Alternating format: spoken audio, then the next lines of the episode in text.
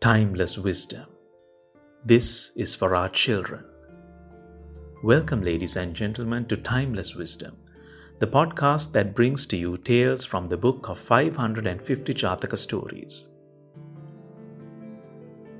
I started off by saying that this is for our children, since that is the motivation behind this podcast.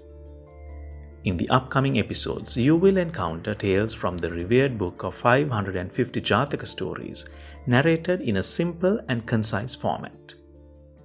The source referenced when scripting the narrations on this podcast is the publication titled The Revered Book of 550 Jataka Stories, published by MD Gunasena and Company Private Limited in Sri Lanka and edited by Dr. Ranjini Obeyesekere.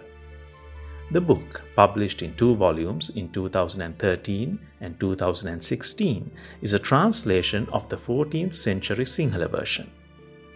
We hope you enjoy this podcast. Please feel free to subscribe and share this with your family and friends.